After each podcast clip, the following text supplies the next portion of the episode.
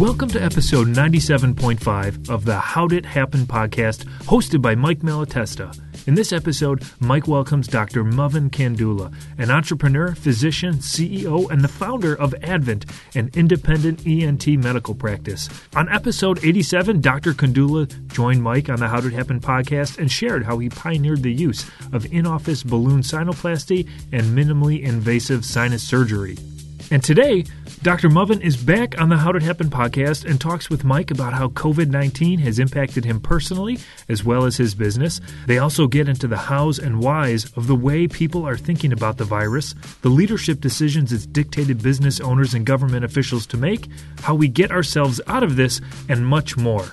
Dr. Kandula has been selected multiple times as one of America's top physicians, been recognized as a healthcare hero by the Biz Times publication, and received a Bravo Entrepreneur of the Year award. The leadership team in particular has had focus on big picture topics and no excuse to not push those things forward right now. And so things that might have taken quarters and years to play out, we've done them in literally have done them in a day or a week. And it's like this adrenaline surge of business will. And it's refreshing. Um, it's tiring in a way. I feel like we've worked harder in this shutdown mode than we do normally because in normal life, there's a normal cadence and you get used to that cadence and, and you can kind of just sort of go with the flow. In COVID life, there's not really a cadence. And so everything's a bit new and it, it's new things are tiresome. So, but they're also how you grow. This episode is brought to you by Hello Water. Hello Water is fiber infused with zero sugar, 5 grams of fiber, with 5 inspiring flavors. A fun and fresh delivery system to help curb appetite and promote gut health. Smile, laugh, live, love, and dance your way to a healthy lifestyle. Visit HelloWater.com to find a retailer near you. Hello Water, inspire health. And now, here's Dr. Mavin Kandula. Mavin, welcome back to the show. Thank you. Thanks for having me. Yeah. So, for those of you who um, may not have heard my uh, earlier episode with uh, Dr. Kandula, that which was number 87, uh, Dr. Kandula is an entrepreneur, a physician, CEO, and the founder of Advent, which is the place to go if you need your nose fixed, and and other things probably. yeah. um, so he has pioneered the use of in-office balloon sinuplasty, and minimally invasive sinus surgery. In addition, he's been selected multiple times as one of America's top physicians, uh, been recognized as a healthcare hero by the Biz Times publication, and received a Bravo Entrepreneur Entrepreneur of the Year award. And even though he he, he and I um, did uh, our episode not long ago, a lot has changed uh, in the world in that period of time uh, due to um, coronavirus, COVID 19. And I know everybody's probably sick of talking about coronavirus and COVID mm-hmm. 19. I know I am, but, uh, but I'm not, but, but I'm, I'm very interested in the stories behind the headlines. And Dr. Kandula as a, as a, uh, kind of unique because not only um, is he a physician in, in, um, uh, in the time of a pandemic, but he's also um, a business owner who's been, um, I think, impacted um, by by this, and probably um, has come up with some very kind of cool and creative ways to navigate his company um, through it. So anyway, I thought it would be a great op- uh, opportunity for us to to catch up. So, Dr. Kandula, what's been going on? Yeah, it's a lot's been going on, you know, and and, and I, I, was just talking to somebody else today, and uh, we were sort of kind of just talking about where are things at and kind of how, how are things looking, and and I made the comment in reflection. It's like you know, it's it's been hard and it's been a challenge, but I honestly feel like uh, uh, Advent as an organization is stronger and more poised for success than we've ever been. Um, because of all the challenges that the situation has brought on us. Um, and you know, I, th- I, think that's that's where I'd start. I'd, I'd say, you know, it, it, for all those who've been through this uh, story arc, um, the the initial days of the lockdown and the pandemic, and those were literally, from a business standpoint, um, things were changing minute by minute like and not just little changes but like drastic dramatic you know big big changes. You know what are we going to do? What are we going to do? And um you know really was it was um tiring from a even from a mental standpoint it was i mean I, I can't i can't imagine there's anybody who's truthful with themselves that wouldn't say it was um, i mean it was depressing it was scary it was um, you know all these varied emotions bundled together in a situation where um, the reality is nobody's ever been through this particular situation um, ever you know and, and and that's that's sort of fundamental to you know kind of what we're trying to figure out right now. When i say that i mean there's been pandemics before. Uh, that's not new but i'd say there's never been a pandemic in this information age uh, in which the reaction kind of worldwide was to shut everything down. That that's never happened. Right. uh, typical pandemic is yeah, it, they're scary and, and probably even more scary back before information was available, but meaning you didn't know what was coming. But on the flip side, you know, typically what was done is you uh, quarantine the infected and you protect the vulnerable and, um, and then you cross your fingers and, and go. And, and and that left a mark and that left a ramification for that. But never in society have we done what we just did.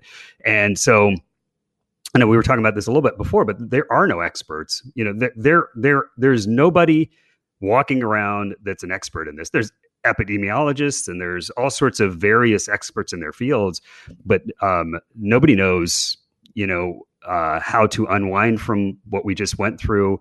Uh, nobody's got a crystal ball. Um, on the flip side, I'd say I believe in the resiliency of humanity, and um, you know, I think if you let us uh, sort of figure this out, move in a forward direction, we're going to do it, and um, and we're going to do it.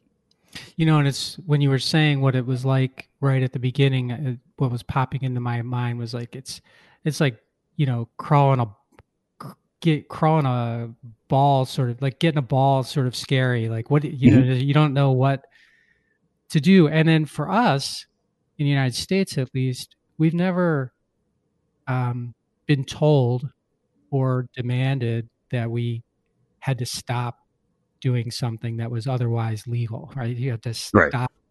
You know, we read about it, read about sure. lockdowns in these different.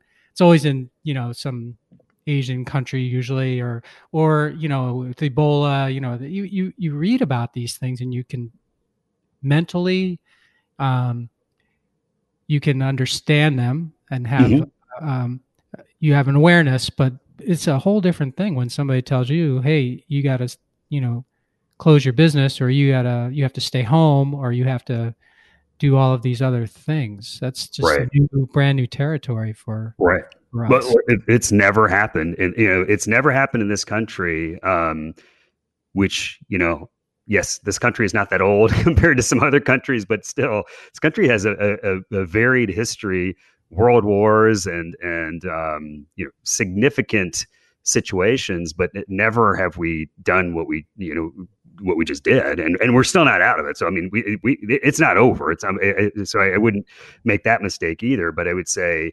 Um, it's it's new territory. I think every business is kind of we were starting to talking uh, about that. I mean, every business has had to approach this and figure it out. I, I, think, you know, for whatever business that you're in, um, this is it, it, this is universally impacted every single business and some businesses many businesses will never be again. They're gone. And um, there are businesses that will sort of rise anew from this and maybe they're doing that right now. And then mm-hmm. there's the mm-hmm. businesses that were there pre and are there now. And you know it's sort of what are you going to be like on the back end of this? And and for us you know specifically yeah we were a medical practice. And and so um, there's this added layer of um, everything. I mean, it's a business, it's a practice. Um, you know, it's it's the intersection of of all those things. And so, you know, for us specifically, technically, we are an essential business uh, in healthcare. But in the early phases of things, you know, this was happening fast and furious. We shut everything down uh, because in our business, uh, we use um, many of the things that were uh, maybe going to be, um, you know, there there were going to be shortages on, and and we didn't want to be um, using resources, re- using press or misusing precious resources. So we, we literally shut things down. Mm-hmm. We've never done. It's just a weird concept, but it, it's sort of, um,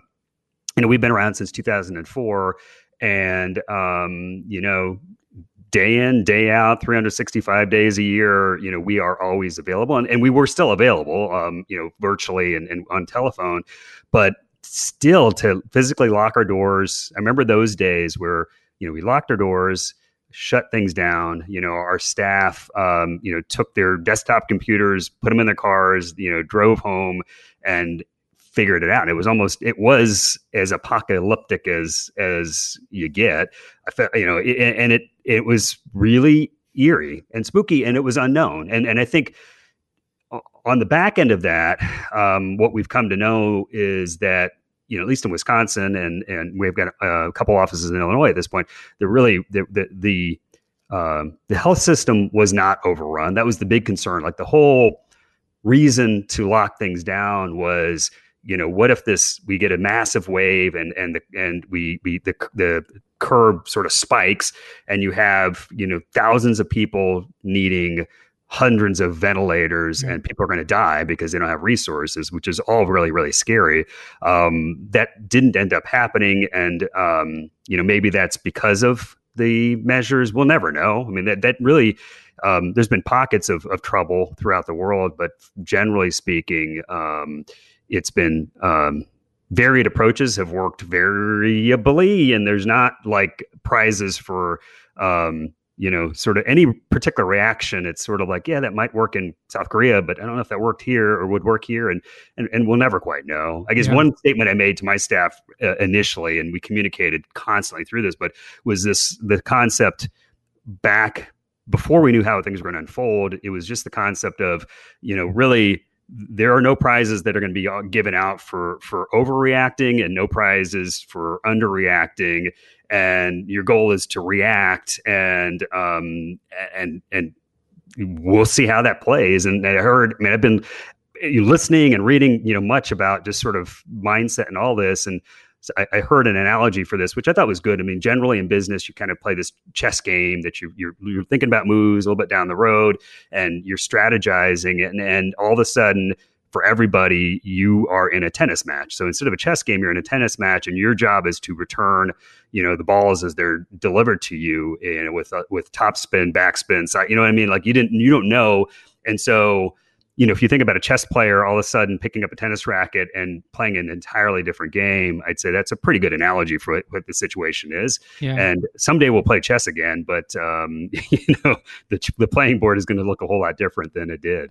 Yeah, and you bring up some good points because at the beginning, I remember listening to, and you know, experts who who were saying, you know, we're going to have forty to seventy percent of the population infected with this in a matter of a short period of time, and that's going to lead to the the, the you know the over overrunning of of our uh, intensive care mm-hmm. cap- capabilities, and that sounded very um, scary and and logical.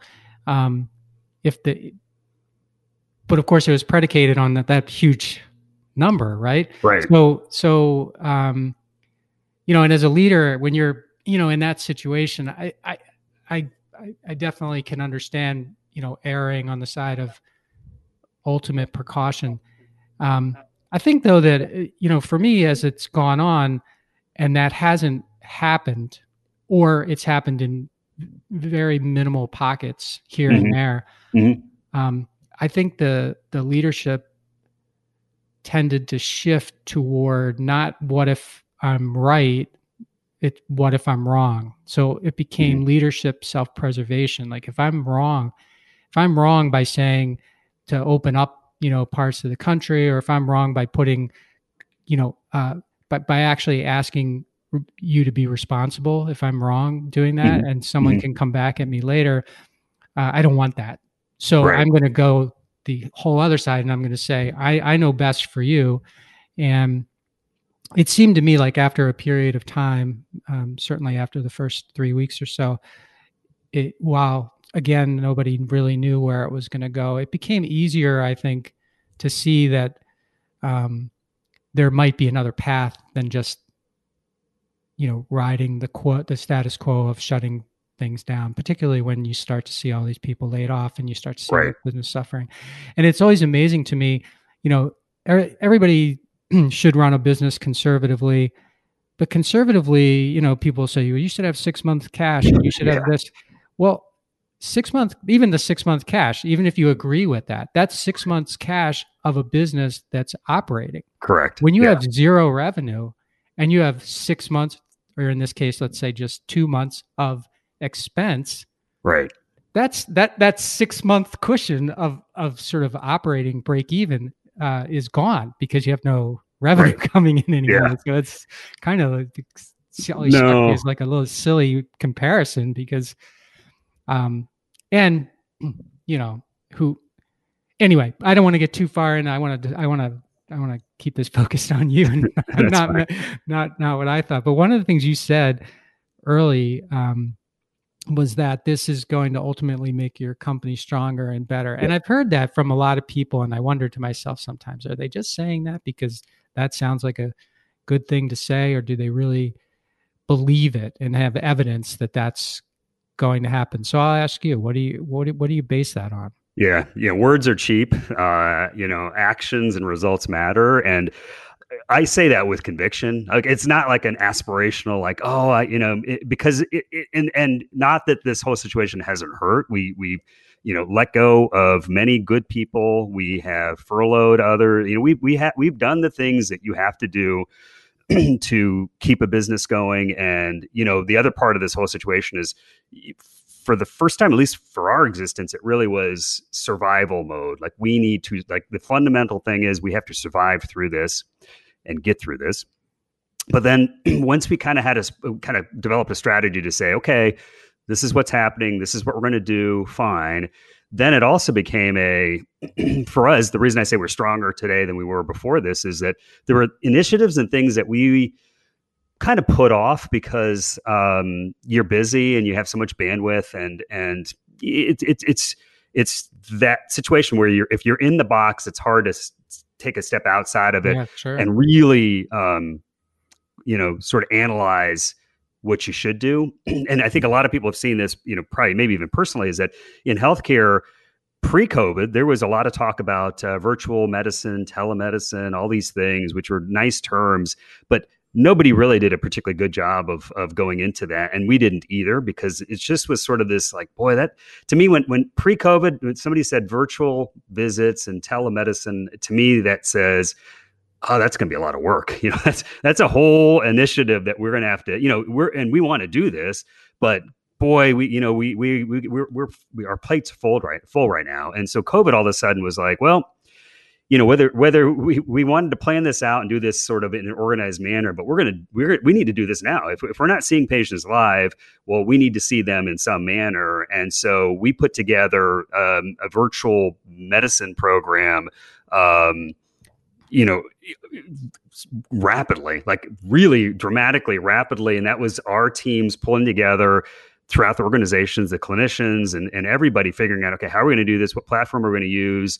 Um, you know up and down the line. And so that program that we launched in covid has now taken off. And so we I, I, have data showing me and, and we have you know we have the data even in the midst of this we're still in this in this sort of lockdown situation. Yeah, and we're still coming out of it, but but our um, our numbers there are are through the roof, and and it's great. And then um, so that one is like okay, that's really good, and I'm glad we have it for right now.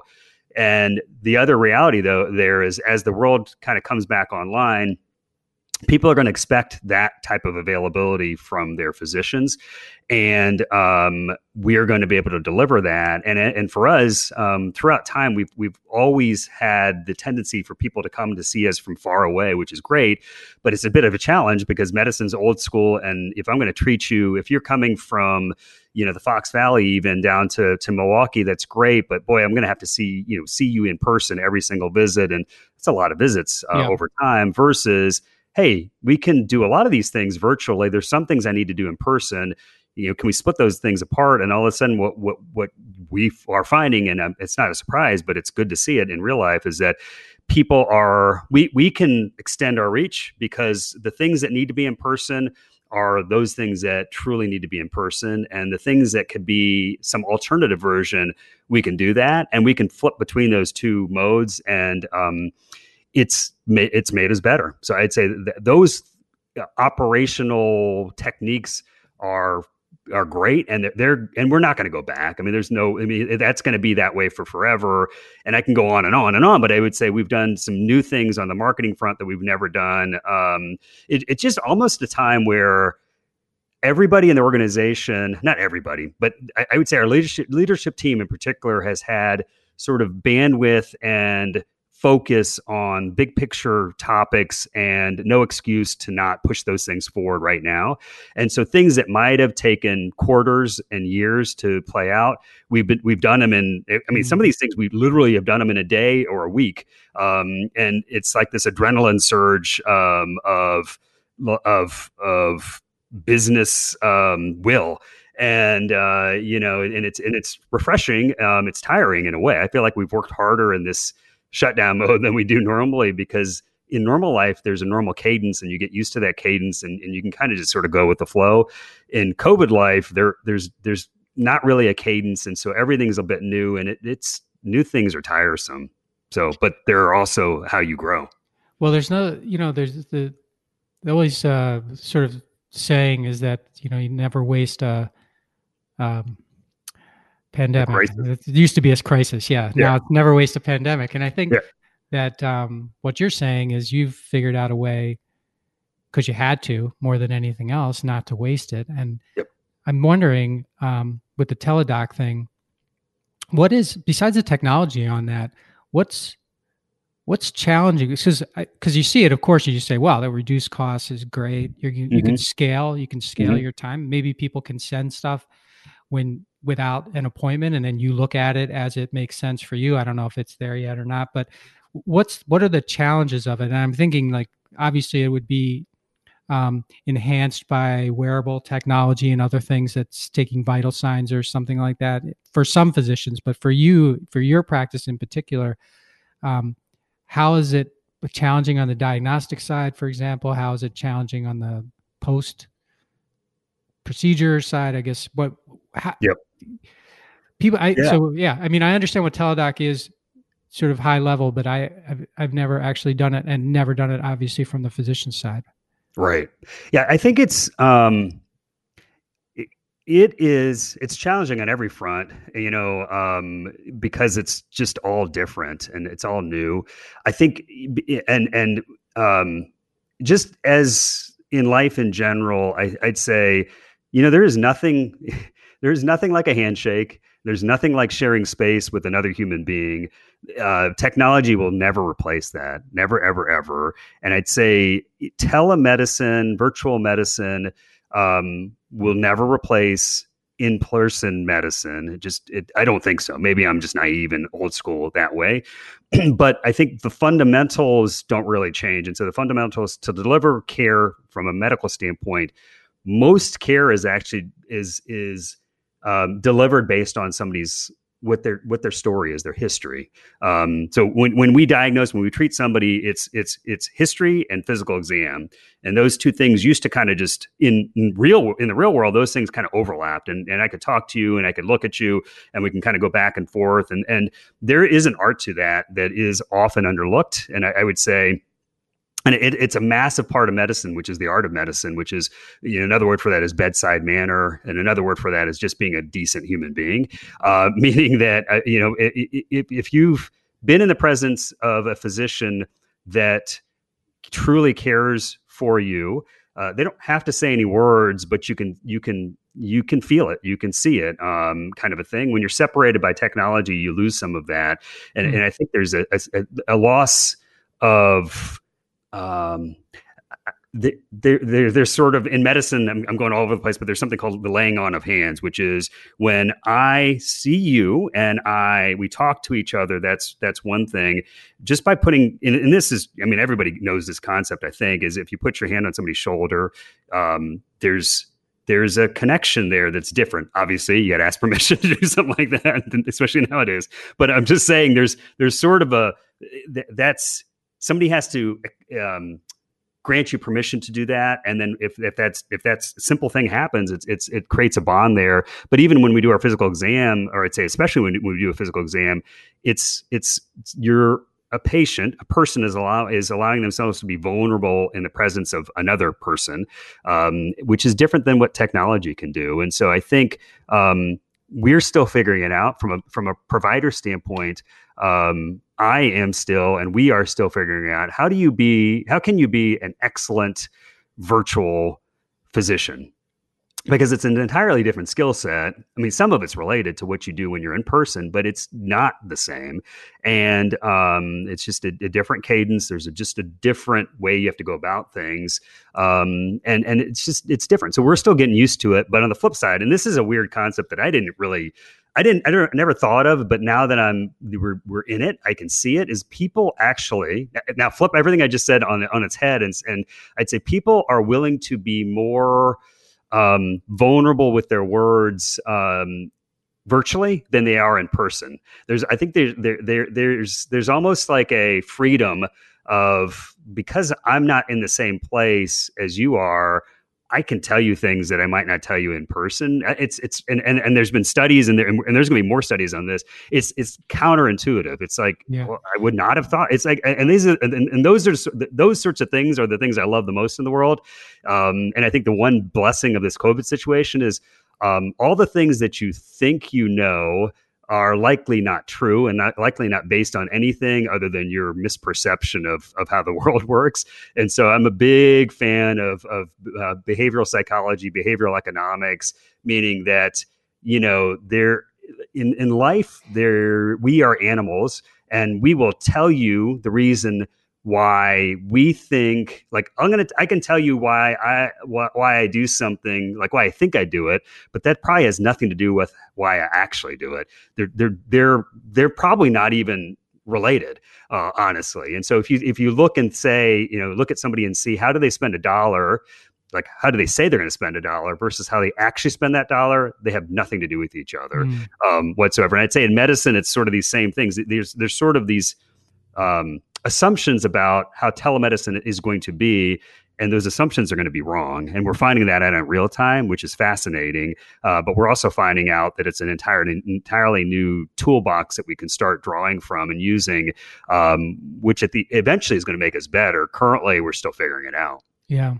And is and obviously there's a whole um, range of different uh, patients, audiences, I'll say, mm-hmm. right? So some audiences will be like, this is the coolest thing. I don't have to go see you. Right. You can tell me what's wrong. That's all I need. And then you've got all these other patient audiences that are like kind of what you said. You said something very profound there when you talked about putting your hand on someone's shoulder because getting better isn't just about the medical procedure. Getting better is about your mind and everything else. And when you put your hand on someone, it, it probably induces brain chemistry to be released that makes them feel good about you and also feel good about themselves. It's like a confidence booster of, you know, serotonin or something that comes right. from that interaction that you just can't sure. get um, over the internet. It was interesting too what you said about people say stuff. That's like, sort of like the social media thing. Behind a keyboard, oh, yeah. people say all oh, kinds oh, yeah. of stuff that That's they would never say or on a podcast you know people just yeah. start talking they just forget about you know it's just so um yeah so interesting how how does the how does the medical how does the health insurance world handle those kinds of uh virtual uh visits as opposed to in person because there's always a motivation right there that yeah, yeah. I mean, it, we're still figuring it out. I mean, I, would say that was the other barrier for us to go down that road pre-COVID was that the yeah, kind of the insurance industry had hadn't really gotten up to speed with that, and they had a lot of, of red tape and regulations as they do with most things. Right. And so in COVID, and it actually came, it, it, it actually came. I think uh, the the the cutting of red tape in healthcare a lot of that actually came from the top down. I, I, I'm I usually hate top down. I hate the, the the things that come from the top and roll downhill.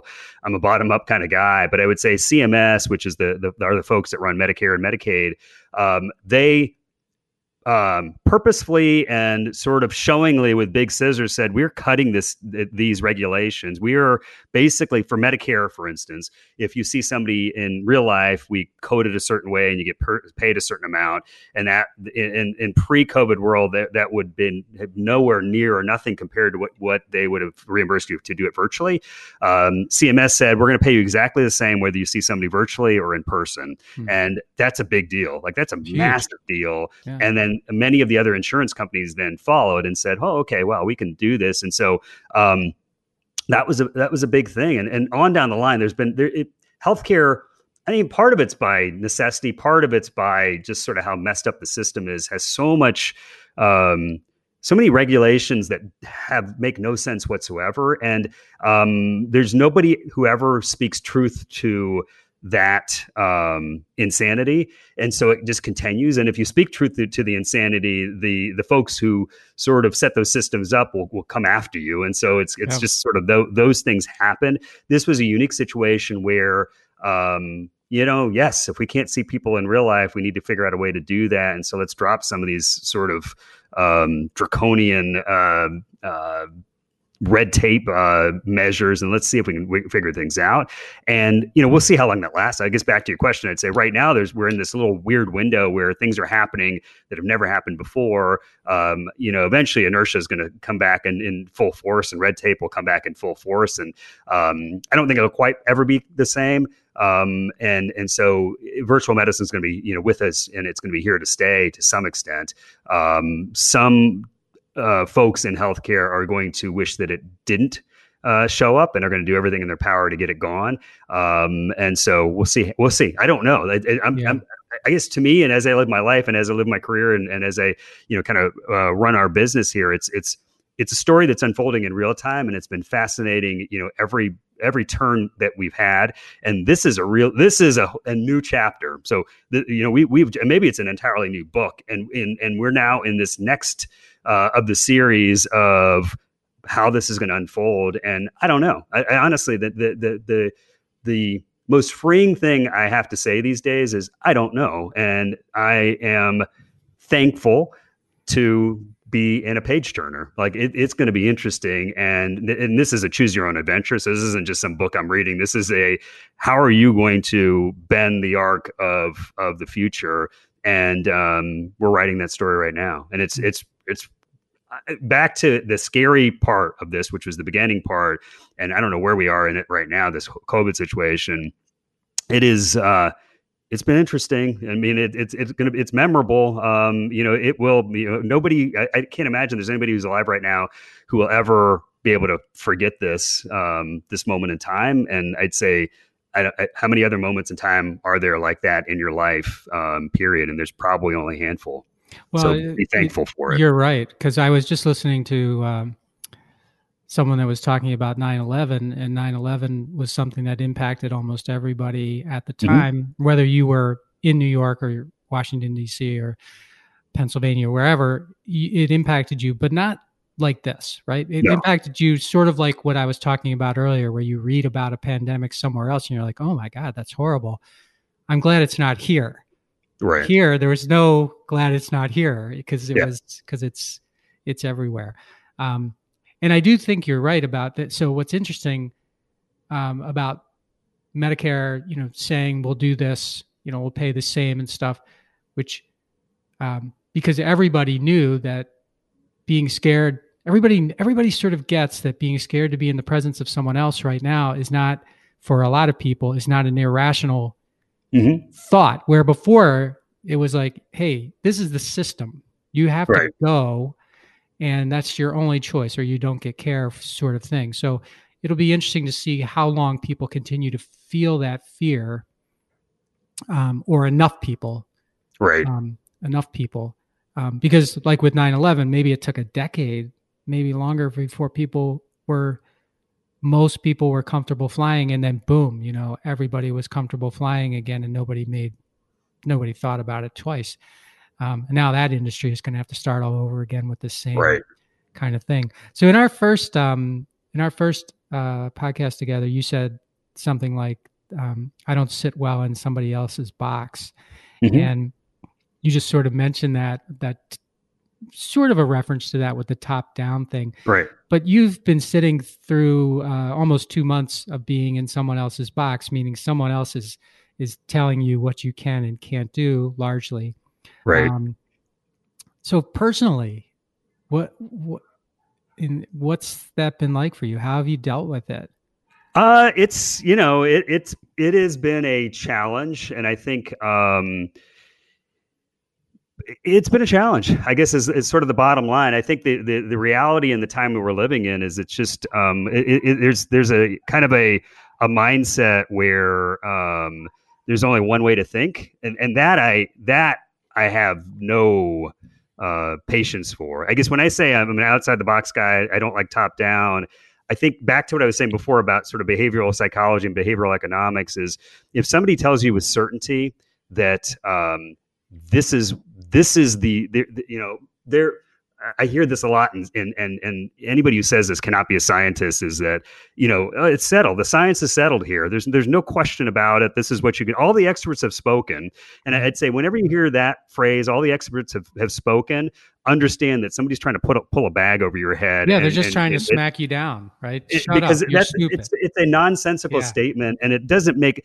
There isn't a true scientist in the world who would ever say anything's ever. There's nothing settled. There's it's just it's it's always um it, there's always a question mark, and and um you know you and, and and embrace that don't deny it but i think my biggest challenge right now in in, in the grand scheme of things as a person um, and as a business owner is just sort of this um, i feel like there's this groupthink mentality that's been um, sort of force fed to everybody, and maybe rightfully so. This is where it gets tr- tricky and controversial sometimes.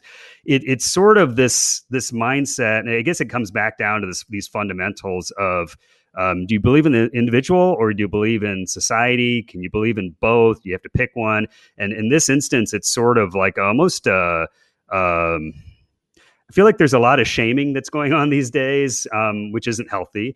And I feel like there's a lot of you know riding of of high horses, which those horses are Trojan horses. They don't. They're not real.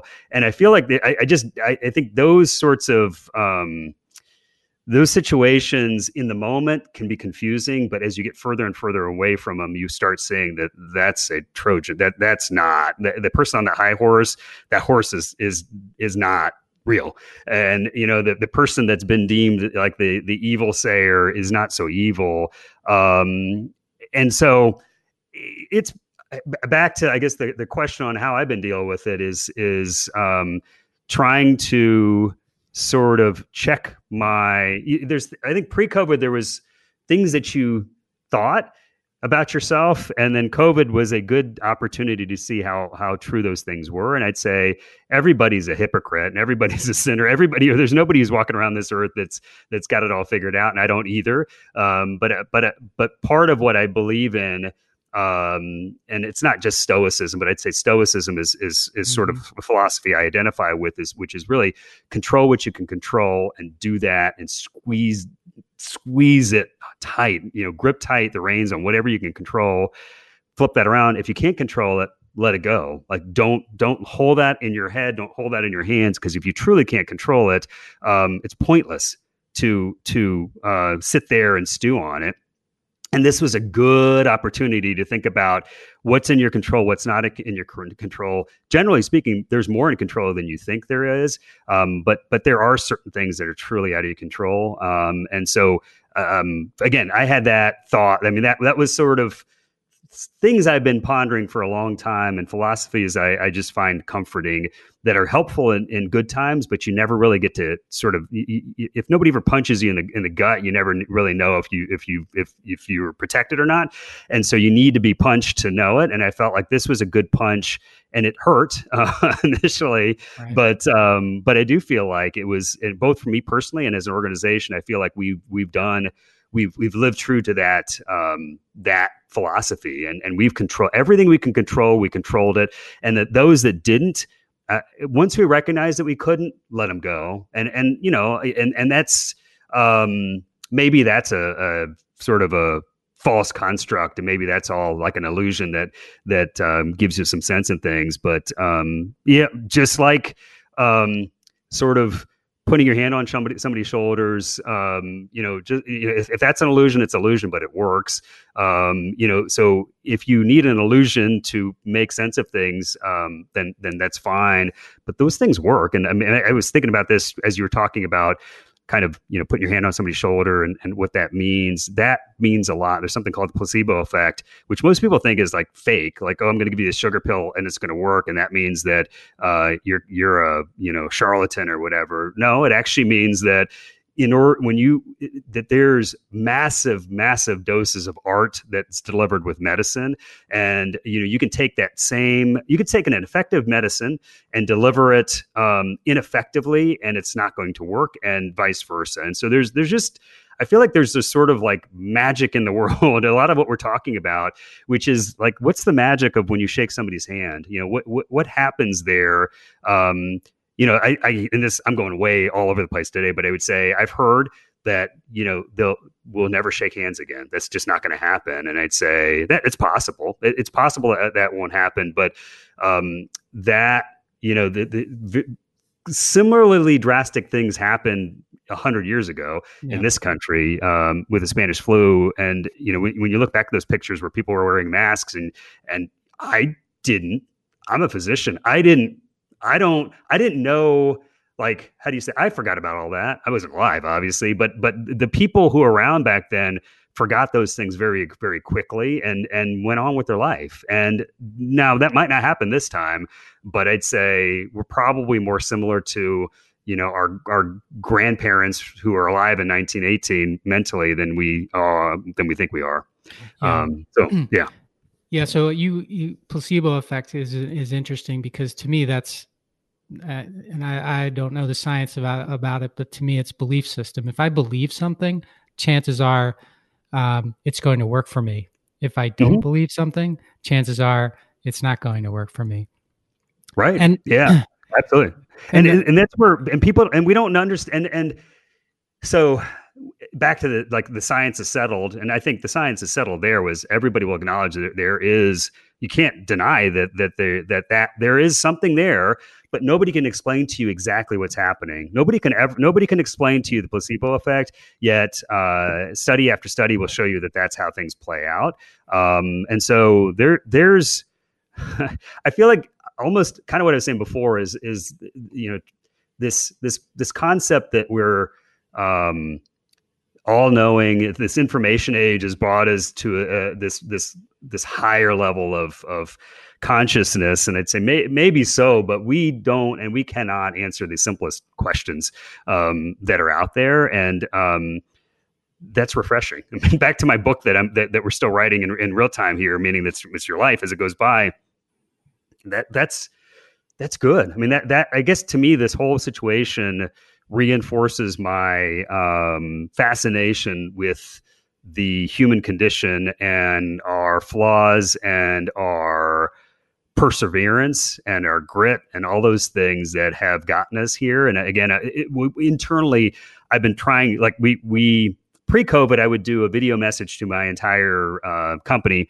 Usually, go out once a week, and and in COVID, we've been doing that daily um, because just, it's it's important. I feel like to connect and um, and and and deliver you know messages that way and um you know so we are kind of talking about a lot of these things about um sort of big concepts and and big things which I think are um, again maybe a blessing in COVID is that it allows us to to to do that, and and I think a blessing in this situation is that um, yeah we're we are.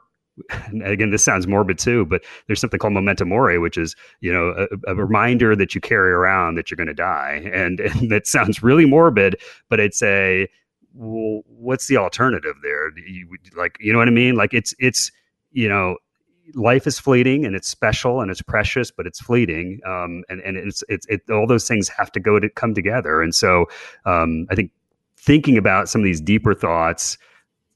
Sometimes they can be scary, but I think sometimes they're just kind of comforting. And then sometimes I give, it, I feel like it gives you a bit of a, a bit of armor as you go out, out in the world and understand that, like COVID, for instance, what we've come to know is is yes, it's it's not to be messed around with, but it's it's sort of we could place it in we could put it in its place along with other respiratory diseases. It's not particularly special. It's novel. Okay, is it more, you know, you fill in the blank than flu? It's it's is it more contagious? Is it more deadly? You know, we're going to find out. We don't know mm-hmm. right now, but we you know we, we think we know some of those things, but we know where that lives, and it and it's fine. And um, you know, it, it's just sort of um, I'd say we're going to get past this as a society, no doubt. And and I think again, folks who are thinking about this and approaching this, I think with the right mindset, will likely find that they're stronger on the back end um, because like I was saying before, and as we said before, if, if you know when you meet challenge is where you get strong, and um, you don't get strong by sitting around, you know, eating bonbons. That's not going to get you strong. You get right. strong by doing hard things, and this is a hard thing that we are fortunate to be able to to do and do it together. Um, globally, which is really a different, another weird ramification of this is I'd say never in the history of, of humanity is the entire earth entire globe, all people um, been sort of focused on one um, it's, it's, one enemy um, like this. And so I don't know if that's going to, I don't know. Is that going to be a good thing? Is it not going to be a good thing? We'll find out. It's going to leave a mark uh, one way or another. Yeah. It's, um, yeah, it's everybody fighting against a war against an enemy that you can't see. And so are you going to be you know, first of all, how do you deal with that? And then second, how do you feel about it? And third, okay, so, um, what, you know, it, you said, you said something about life being fleeting and, and my mind went right to, okay, yeah, that's a great, that's a great sort of reminder that we're here for a finite period of time, no matter COVID or not. So, yep. uh, you can you can approach that one of two ways. You can say, well, what's the point? I'm only going right. to be here for a certain amount of time. or yep. you could say, holy crap, I'm only going to be here for a certain period of time. Absolutely. I've got to get some stuff done. Yep. Um, yeah. So, okay, last thing. Um, you've said uh, you've had to say, I don't know, more times uh, since this began than maybe you've had to say um, before mm-hmm. because you don't know. As a leader, yep. you don't know. And we're just, you know, at least in Wisconsin, um, sort of easing our way out of lockdown. Illinois yep. is a little bit behind Wisconsin in that. Who knows? But they're a little bit now. Maybe that'll be who knows what'll happen there. Where do you, in in your best crystal ball of of I don't knownness, where do you hope to see this your your your business and this country go in the next couple of months? Uh it's sort of two different questions. I'd say hope to see or think I'm going to see. You know what I'm saying? there's there's sort of the hope, and then there's going to be the reality, which is that that that probably gut you know, punch to some extent. I think here's where I this is I've kind of felt this way internally the whole way along, which is is this concept that you know, when this was all just happening and just fresh, and we didn't know what was going on, I think the right thing for the country to do and the states to do and business to do just lock it down. You know, like you know, check it down. Let's batten down the hatches. Let's figure out what's happening here. Get a sense as to it. Are we going to be overrun here? Health is, is where are we at?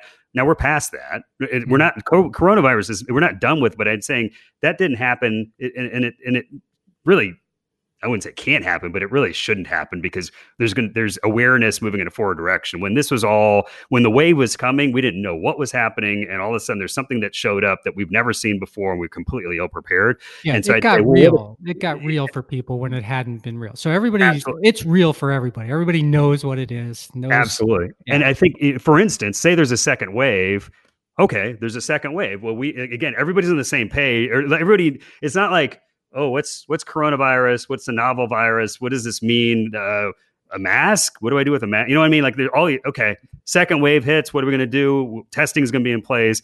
Masks, you know, like we know what to do, and, and if we have to shut it down, we can shut it down. I doubt that that's going to happen, but I think to me, once we got past that sort of, we're not going to get overrun here.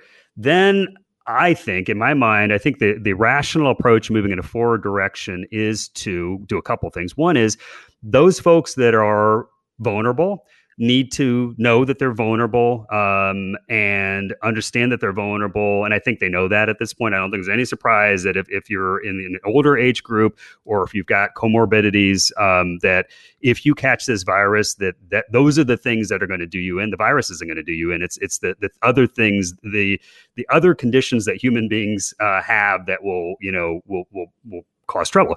So if you're in those categories, acknowledge it. Okay, fine. If you're not in those categories, acknowledge the fact that this is unpredictable and you could be a 20 year old person walking around the world, catch coronavirus, and uh, die. Yep, that can happen. The same thing can happen with the flu.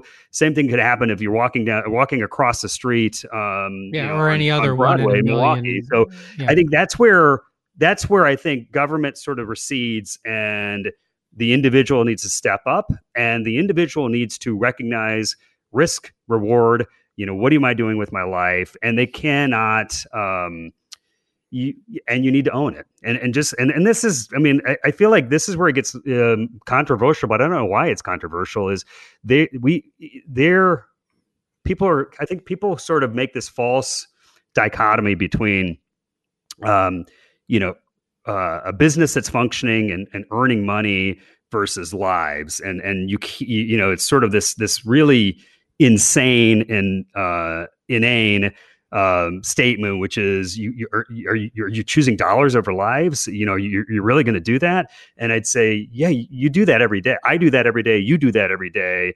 Um, you, no doubt about it. And you can deny that that's the case, but it is the case. And and so you know, if we truly were thinking that life is the the ultimate thing and then we would we wouldn't ride we certainly wouldn't be driving cars. We probably wouldn't leave our house. You know there's so many things that we we do and we take it for granted that we just wouldn't do but we choose to do those things. We right. choose to do those things because risk is part of life and um and at the end of the day i think if it's not going to overrun a healthcare system, then I, then I think it comes back to the individual, and the individual needs needs to decide: is it worth the risk? Is it worth the risk to go to a bar? And what if I get sick? And you know, what if I die?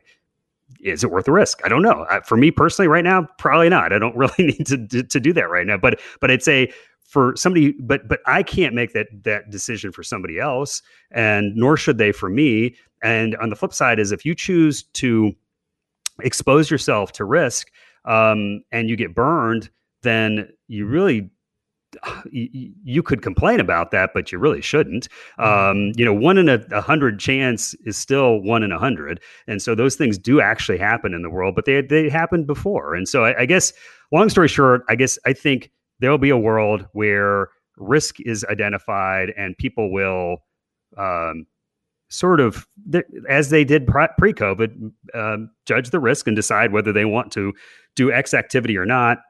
And I think what's going to happen, back to our flawed human brains, is that if something doesn't happen very often, so if I go, um, you know, if I take a walk and I don't die, uh, and I do that over and over again, even if there's a one percent chance, but if it's never happened, I'm likely just going to be like, okay, I'm just going to keep doing that. I think that's what's going to happen with masks and social distancing and you name it. Is I think people are going to live their life and find that generally they're okay unless they're not and then those things are going to gradually sort of fade out um, and then if there are spikes that happen down the road that that people will be more cautious temporarily and then you know recede. But um but you know it, another way to say that is i think we're going to place covid um, on the radar screen of all the other risks that you deal with in life and you're going to put it in its appropriate place and that's where it needs to go. I mean one thing and i don't know that i've never heard anybody say this i'm going to say it is that covid coronavirus this thing is um, I, I feel like we're we're giving it more credit than it deserves. It is a stupid virus that its entire reason to exist is is to just replicate itself. It is not. I mean, if it were really a fierce enemy, and this, this is going to sound weird, and you probably already know this, but uh, uh, the, the reason coronavirus, this particular virus, is is fierce, is that it's wimpy enough that it doesn't really make you so sick for the most part. Like if coronavirus was Ebola and it was killing people when when they got it, it wouldn't be a problem because it wouldn't spread. This thing is sort of annoying, spreads, um, is sort of uh, something that picks on the weak. And, and mm-hmm. you know, if you think about an enemy, back to like, you know, um, making this into a, a thing it's it's sort of something that's not that strong that picks on the weakest of a society and has taken something away from everybody in the world and everybody should be pissed off about that um, you know in, in a way and, and i think i think everybody is pissed off and i think they're going to take it out on each other because you can't really take it on a virus but i think people are going to also recognize that they're going to contextualize what this virus is in the grand scheme of things I don't think they're going to say the word contextualize. I think they're just going to say, um, you know, I, I think life is going to go on. I guess is the the long and the short of it. And um, people are going to die. On the flip side, that's going to happen too. So both things are going to happen simultaneously as they have. Um, and um, yeah, we'll we'll see how it continues to go. But yeah, it'll be interesting. I love the way you position that. You know, the either or thing, as if. Um, you're either for life or you're against or you're for money like you said. You're either for money or for life. And the the um, that sort of reminded me as you said that it gets back to the um, you know the science is clear you know or right. one of those type of things. And i i think to myself like you said you said it perfectly you know that we take risks every day.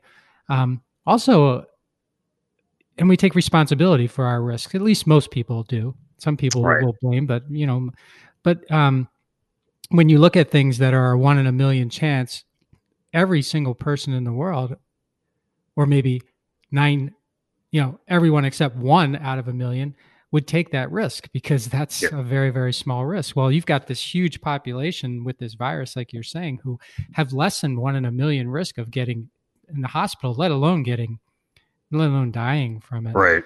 And then I think to myself, I tell my wife this all the time, you know, if if CNN and all the other broadcasts if, if on TV every day they scrolled the number of deaths of every single kind of way you can die in this right. world across, the number would be huge. First of all, exactly. and people yeah. would be like, "Holy crap!